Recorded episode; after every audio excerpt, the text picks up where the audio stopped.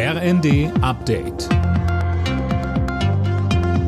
Stündlich neu auf den Punkt informiert. Ich bin André Glatzel. Guten Tag. Europol ist ein massiver Schlag gegen den internationalen Drogenhandel gelungen. Laut Ermittlern wurde ein Superkartell ausgehoben, das rund ein Drittel des europäischen Kokainhandels kontrollierte. Fast fünfzig Verdächtige wurden in mehreren Ländern festgenommen. Mehr Unterstützung für junge Menschen in Krisen wie der Corona-Pandemie. Das hat der Deutsche Ethikrat angemahnt.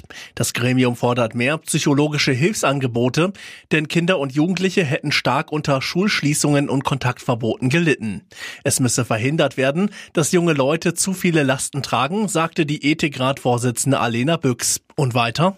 Wir tragen als Gesellschaft die Verantwortung dafür, dass negative Folgen auch von legitimen Maßnahmen jetzt angeguckt werden und reagiert wird.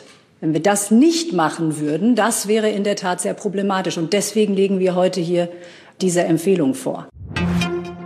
Während in der Ampelkoalition über leichtere Einbürgerungen gestritten wird, hat Bundeskanzler Scholz erste Eckpunkte skizziert, wie die Einwanderung künftig geregelt werden soll.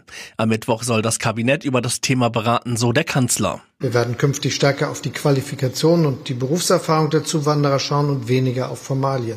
Die Aufnahme einer Berufsausbildung oder eines Studiums werden wir erleichtern. Wer einen Arbeitsvertrag mit einem inländischen Arbeitgeber hat, der kann künftig leichter seine Arbeit aufnehmen und parallel seinen Berufsabschluss anerkennen lassen. Und wir werden ein transparentes, unbürokratisches Punktesystem einführen, wie andere Länder es längst getan haben. Bei der Fußball-W M in Katar haben sich Kamerun und Serbien mit einem Unentschieden getrennt. Der Endstand drei zu drei. Die weiteren Duelle heute sind Brasilien-Schweiz und Portugal-Uruguay. Alle Nachrichten auf r n d punkt d e.